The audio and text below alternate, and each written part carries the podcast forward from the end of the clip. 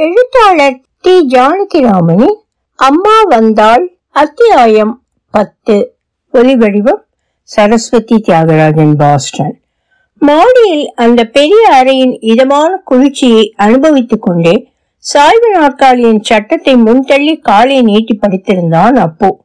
வெளியே குருட்டு வெயில் அயர அடித்தது. ஆனால் அறையின் அமைப்பு காங்கையை வடிகட்டி காற்றை குளிர்வித்து பரப்புவது போல் இருந்தது. வெளிச்சமும் அரை வெளிச்சமாக வடிகட்டினாற் போல் இருந்தது. கண்ணுக்கும் தோலுக்கும் வந்த இதத்தில் பக்கத்தில் கிடந்த பத்திரிகைகளை கூட படிக்க மனமில்லாமல் ஜன்னலை தவழ்ந்து வெளியே தெரிந்த மாமர இலைகளையும் ஊடே பூசின வான் நீளத்தையும் பார்த்து கொண்டே சாய்ந்திருந்தான் அவன். அவளுடைய சகோதரி கணவன் பகல் சாப்பாட்டுக்கு வந்தவர் சாப்பிட்டு ஒரு பூனை தூக்கம் போட்டுவிட்டு மீண்டும் கடைக்கு போய்விட்டார். குழந்தைகள் இரண்டும் பள்ளிக்கூடம் போயிருந்தன. அவருக்கு பலசரக்கு வியாபாரம். அவர் ஒரு சின்ன மொத்த வியாபாரி. பெரிய கடை வீடும் பெரிய வீடு. கறவைக்கு இரண்டு பசுக்கள் ஒரு எருமை. அவற்றில் வைக்கோல் போர் ஒரு காங்கயம் மாடு போட்ட வில்வண்டி இரண்டு மாமரங்கள் காய்கறி தோட்டம். எல்லாம் வீட்டை சூழ்ந்திருந்தன. மாடியில் ஒரு பெரிய ஹால் அதை ஒட்டி ஒரு பக்கம் இரண்டு அறைகள் முன்னால் ஒரு மொட்டை மாடி. இந்த ஹாலில் தான் அவர் விவகாரங்கள் செய்வார் போல் இருக்கிறது. மழமழவென்று சுவரோரமாக நாலு கருங்காலி பெஞ்சுகள் நடுவில் ஒரு ஊஞ்சல் அதற்கு நாலு வெள்ளி கமல பூண்கள். கருங்காலி நாற்காலிகள் நாலைந்து சாய்வு நாற்காலியில் ஒரு மான்தோல் இரண்டு எக்கு பீரோக்கள். சுவரில் தைத்த புத்தக அலமாரி ஒரு கண்ணாடி வைத்த ஒற்றை கதவு பீரோ சித்தன் குளத்து பண்ணைக்காரர்களைப் போல இவரும் வீட்டை நிகு நிகுவென்று எல்லா வசதிகளையும் வைத்து நிறைத்திருந்தார். அதிலேயே பகட்டும் டம்பமும் இல்லாத ஒரு சிக்கனம் வேறு. அக்காவுக்கு கல்யாணமான பொழுது அவர் சாதாரணமாகத்தான் இருந்தார். சில்லறை கடை வீடு சொந்த வீடில்லை அடுத்த தெருவில் குடியிருந்தார். கல்யாணமான மறுவருடமே மொத்த வியாபாரத்தில் இறங்கி இந்த வீட்டை வாங்கி இடித்து கட்டிவிட்டாராம். அக்காவின் சாந்தி கல்யாணம் அந்த குடியிருந்த வீட்டில் நடந்தது. அதற்கு பிறகு எட்டு வருடங்களுக்கு பிறகு இப்போதுதான் வந்திருக்கிறான் அப்பு. இந்த வீடு கட்டின கிரகப்பிரவேசத்துக்கு அப்பாவும் அம்மாவும் வந்தார்களாம். அவர்களோடு பெரிய சண்டையாக போட்டு அனுப்பினாள் அக்காளின் மாமியார். அவள் இப்போது கீழே பெரிய படுக்கையாக முன் அறையில் படுத்திருக்கிறாள். தலைமாட்டில் மஞ்சளும் வெள்ளையுமாக இருபது மருந்து பெட்டிகள் மாத்திரைகள் ஊசி மருந்துகள் டானிக்குகள் அவளுக்கு ஏதோ இதய கோளாறாம் நான்கு வருடமாக அப்படியே படுத்திருக்கிறாளாம். வீட்டிற்குள்ளேயே சிறிய நடமாட்டம்தான். நாளுக்கு பதினாறு மணி நேரம் தூக்கம் இப்போதும் தூங்கிக் கொண்டுதான் இருக்கிறாள். சம்பந்தி அம்மாளை நிமிந்து பார்த்து கூட பேச மாட்டாளாம். பிள்ளையை பெற்ற பெருமை. அதோடு பண ஏற்றம் வீம்பு போக்குவரத்து கூட நின்று போனதற்கு இந்த அம்மாள் தான் காரணமோ என்னவோ. எப்போதாவது சீர்குடுத்து அண்ணாவை அனுப்புவாளாம் அம்மா. என்னத்துக்கு இதெல்லாம்? அவாவா இருக்கிற இடத்துல இருந்தாலே போதுமே. இதையெல்லாம் நாங்க எதிர்பார்க்கலேன்னு சொல்லிடுங்கோ என்றாளாம் இந்த மாமியார் ஒரு முறை அண்ணாவிடம். அதிலிருந்து அவன் இங்கே வருவதை நிறுத்திவிட்டானாம். காலையில் அப்பு வந்து இங்கு படியேறிய பொழுது அக்கா எங்கோ கொல்லையில் இருந்தவள் அகல முகமும் சிரிப்பும் வியப்புமாக ஓடி வந்தாள். தனக்கும் சேர்த்து அவள் பூரித்து விட்டாள் போல. அட அப்புவா வாப்பா எப்ப வந்தே? என்று புன்னகையை அதிகமாக மலர விட்டு விடாமல் நிறுத்தி கொண்டார் அவள் கணவர். அதையேதான் செய்தாள் படுத்திருந்த தாயாரும் அவர் உதட்டில் வெகுநேரம் புன்னகை நீடித்து தங்கியே கிடந்தது. தாயார் மறுக்கணமே உதட்டை பழைய நிலைக்கு கொண்டு வந்து விட்டாள். அதுதான் வித்தியாசம். ஆனால் அவளையும் சொல்லி என்ன? அவளுக்கு இருந்த உடம்பில் புன்னகை செய்வதற்காக உதட்டை சற்று விழிப்பது கூட பாடாக இருக்கும் போல் தோன்றுகிறது. அவரும் பேசவில்லை. அப்பா அம்மா சகோதரர்கள் எல்லாரையும் பற்றி விசாரித்தார். அப்புவின் படிப்பு சம்பாத்தியம் பற்றி எல்லாம் எல்லாம் விசாரித்தார். சுருக்கமாக இருந்தாலும் எதையும் விடவில்லை. கடைசியில் நாலு நாள் இருந்துவிட்டு போகலாம் என்றும் ஏற்காடு குகை மேட்டூர் எல்லாம் பார்த்துவிட்டு போகலாம் என்றும் உபச்சாரம் செய்துவிட்டுத்தான் கடைக்கு போனார். அத்தனையையும் ஏற்றுக்கொள்ள முடியாவிட்டாலும் ஒன்றிரண்டையாவது செய்துதான் தீர வேண்டும். இல்லாவிட்டால் கொஞ்ச நெஞ்சம் இருக்கிற நைந்த தொடர்பும் இற்றுவிடும் என்று தீர்மானம் செய்து கொண்டான் அப்போ. லேசாக அடியோசை கேட்டு திரும்பினான் அவன். நாலந்து முறுக்கின ஈர துணிகளை தோளில் போட்டு வந்த அக்கா மொட்டை மாடியில் உலர்த்திவிட்டு உள்ளே வந்தாள். அப்பாடா! என்று பக்கத்தில் இருந்த பெஞ்சின் மீது உட்கார்ந்தாள். வீடு ரொம்ப அழகா இருக்குடி விசாலம் அதுவும் இந்த ஹால் எப்படி குழுகுழுன்னு இருக்கு. உம் என்று அஸ்- அஸ்வாரஸ்யமாக தலையாட்டினாள் அக்- அக்கா. எல்லாம் நன்னாத்தான் இருக்கு. இதோ அலமாரி நிறைய புஸ்தகம் வாங்கி கொடுத்திருக்கிறார் என்று எழுந்து அலமாரியை திறந்து காட்டினாள் அவள். தமிழும் இங்கிலீஷுமாக புதிது புதிதாக அடுக்கி இருந்தன. அதில் உனக்கு வாசிக்க நேரம் இருக்கோ? மத்தியானம் எல்லாம் என்ன பண்ணுறது அதுகளும் பள்ளிக்கூடம் போயிடுறதுக்கு மாமியாரும் தூங்கின்றிருப்பர் என்னதான் பண்றது? ஆனா படிக்கணும்னு உட்கார்ந்துப்பேன். கொஞ்சம் வாசிப்பேன். அப்பா நினைவு வரும். அப்பா கிட்ட குமார சம்பவம் ரகுவம்சம் சுந்தரகாண்டம் நாலாம் திருமுறை எல்லாம் வாசிச்சேன்டா அப்போ.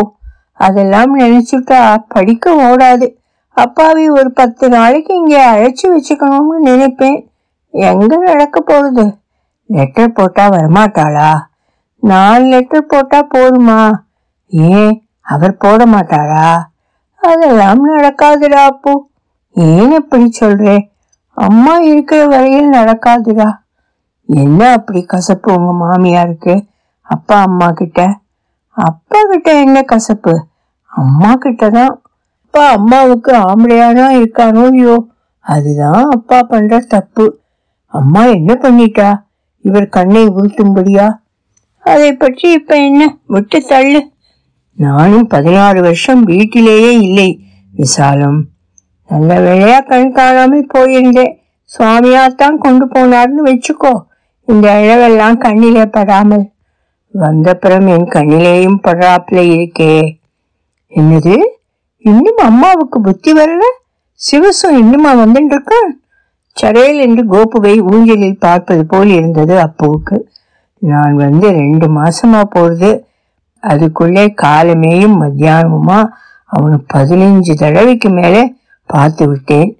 அக்கா பேசாமல் உட்கார்ந்திருந்தாள். நிக் நிக் என்ற ஒரு மாமரத்தாணி மௌனத்தில் ஆணி அடித்து கொண்டிருந்தது.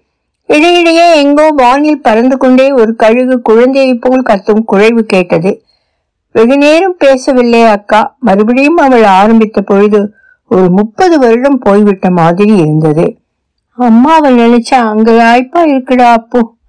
அப்பாவோட இருக்கிறது கஷ்டமோ என்னமோ எனக்கு தெரியல. ஆனா கடைசி மூணும் தான் அவ மனசோட பெத்த குழந்தைகள்னு தோன்றது. அவ சுய புத்தியோட தான் இருக்கா. சிவசுவை பார்க்காமல் அவளால இருக்க முடியாது. நீயும் நானும் மாமியாரும் ஆமடையானும் ஊரும் உலகமும் கோச்சிண்டு என்ன பண்றது? என்னது? முதலில் ஒன்றும் புரியவில்லை அவனுக்கு. நன்றாக புரிந்து கொள்ள சிறிது நேரம் ஆயிற்று ஏதோ வழுக்கு மரத்தின் நடுவில் இருந்த கயிறு பிடிப்புகளை கூட பற்றி கொள்ள முடியாமல் விற்றென்று வழுக்கி இறங்குவது போல் இருந்தது. சிவசு வராமல் இருக்க மாட்டான். சொன்னால் அப்பாவைத்தான் ஏதாவது சொல்லணும். அவர் துணியை கிழிச்சு கோவணம் கட்டிண்டு சன்னாசியாக போயிருக்கணும். அது கூட வேண்டாம். அவரை கொண்டு இங்கே வச்சிட முடியும் என்னாலே. ஆனா அப்பா வரமாட்டாரே. அம்மாவை விட்டுட்டு அவராலே இருக்க முடியாதே. இத்தனையும் சகிச்சென்று அவளை பார்த்துண்டு இருப்பாரே தவிர விட்டு விட்டு வரமாட்டார் பிராணன் போற வரைக்கும் இப்படித்தான் இருக்க போறார் ஆனா அவரை இந்தண்ட இழுத்துண்டு வந்துட்டா? சீக்கிரம் அவர் பிராணம் போய்விடும். அப்புவுக்கு சட்டென்று மனம் புத்தி எல்லாம் மரத்தாற் போல் ஆகிவிட்டன. குனிந்து கோர்த்த புறங்கைகளை பார்த்து கொண்டே உட்கார்ந்திருந்தான். மனதை இயங்க தொடங்கின போது ஸ்டேஷனில் உட்கார்ந்து அம்மா அழுததை சொன்னான் நீதாண்டா எனக்கு. கடைசி பிள்ளைன்னு அழுதாடி அம்மா. பிராயச்சித்தம் பண்ணிக்கிறதுக்காகவே உன்னை வேதத்துல கொண்டு விட்டேன். அப்புறம் உன் காலில் விழுந்து எரிச்சுக்கலான்னு பார்த்தேன்னு சொல்லி என்னை ஒரு க்ஷணம் பிழிஞ்சு போட்டா. நீயானா என்னத்தையோ சொல்றே. அக்காவின் கண் வெறித்தது ஒரு நிமிடம். பாவம் பண்ணிவிட்டதாக நினைச்சுட்டு அப்படி சொல்லி இருக்கா அதுக்காக கடைசி மூணும் தான் சந்தோஷமாய் பெத்த குழந்தைகள் என்கிறது பொய்யாகி விடுமா? எனக்கு ஒன்றும் புரியலே விசாலும். புரிஞ்சுண்டு என்ன ஆக போறது? பேசாம இரு. எனக்கு அங்கே இருக்க முடியாது போல இருக்கே. உன்னை யாரு இருக்க சொல்றா? அம்மா துடிச்சு போயிட்டாளே. நான் வருவேனோ மாட்டேனோன்னு. நான் என்னத்த சொல்றது? அம்மா வேணும்னா அம்மாவோட இரு. வேறு என்னென்னமோ எல்லாம் வேணும்னா நான் என்னத்த சொல்றது? எனக்கு பட்டதை சொல்லியாச்சு. அப்போ மறுபடியும் புலங்கையை பார்த்து கொண்டே உட்கார்ந்திருந்தான். இப்போ மாமரத்தில் இரண்டு அணில்கள் மாறி மாறி நிக்கிட்டு கொண்டிருந்தன. நான் மாமியாருக்கு மருந்து எடுத்து கொடுக்கணும் பழம் புழிஞ்சு கொடுக்கணும் கீழே போறேன் கொஞ்சம் தூங்கேன் இல்லாட்டா பத்திரிகையெல்லாம் இருக்கு பார்த்துன்றேன் என்று உலர அவிழ்த்திருந்த தலைமையை கட் முடிந்து கொண்டு கீழே இறங்கினாள் அக்கா. அவள் ஏதோ கட்டளையிட்டு விட்டது போல பத்திரிகைகளை எல்லாம் புரட்டி பார்த்தான் அப்போ. புத்தக அலமாரியிலிருந்து புரட்டி புரட்டி பார்த்தான் அலுப்புதான் மிஞ்சின. ஜன்னலில் உட்கார்ந்து வேடிக்கைகளும் மாடிப்படி நிலைகளுமாக கண்ணை உறுத்தின அது சற்று ஒதுங்கினாற் போயிருந்த தெரு நடமாட்டம் இல்லை. நிசப்தமாய் இருந்தது. வீடும் சற்று உள்தள்ளின வீடு. கோமாளி வேடம் போடுகிறவன் பேசுவதை கேட்டு எல்லாரும் சிரிப்பார்கள். ஆனால் தனக்கு எல்லாருமாக சேர்ந்து கோமாளி வேடம் போட்டு அவன் சிரிக்க வைப்பதற்கு பதிலாக அவர்களே அவனை பார்த்து சிரிப்பது போல் இருந்தது அவனுக்கு. காப்பியை குடித்துவிட்டு கடை தெருவை சுற்றினான். சாக்கடையாக மாறிவிட்ட ஆட்சியை பார்த்து சிறிது நேரம் நின்று கொண்டிருந்தான். இரவு அக்காளின் கணவரோடு ஒரு சினிமாவுக்கு போனான். மறுநாளைக்கு அவரோடு ஏற்காட்டுக்கு போனான். எதிலும் பொருளோ வியப்போ இல்லை. சினிமாவுக்கு ஏன் போனோம்? ஏற்காட்டுக்கு ஏன் போனோம்? என்ன பார்த்தோம்? என்று புரியாமல் மனம் இயக்கமின்றி சலனமின்றி சலவைக்கு போடுகிற துணி மூட்டையாக கிடந்தது. வந்த மூன்றாம் நாளே பஸ் ஏறி சித்தன் குளத்திற்கு புறப்பட்டு விட்டான்.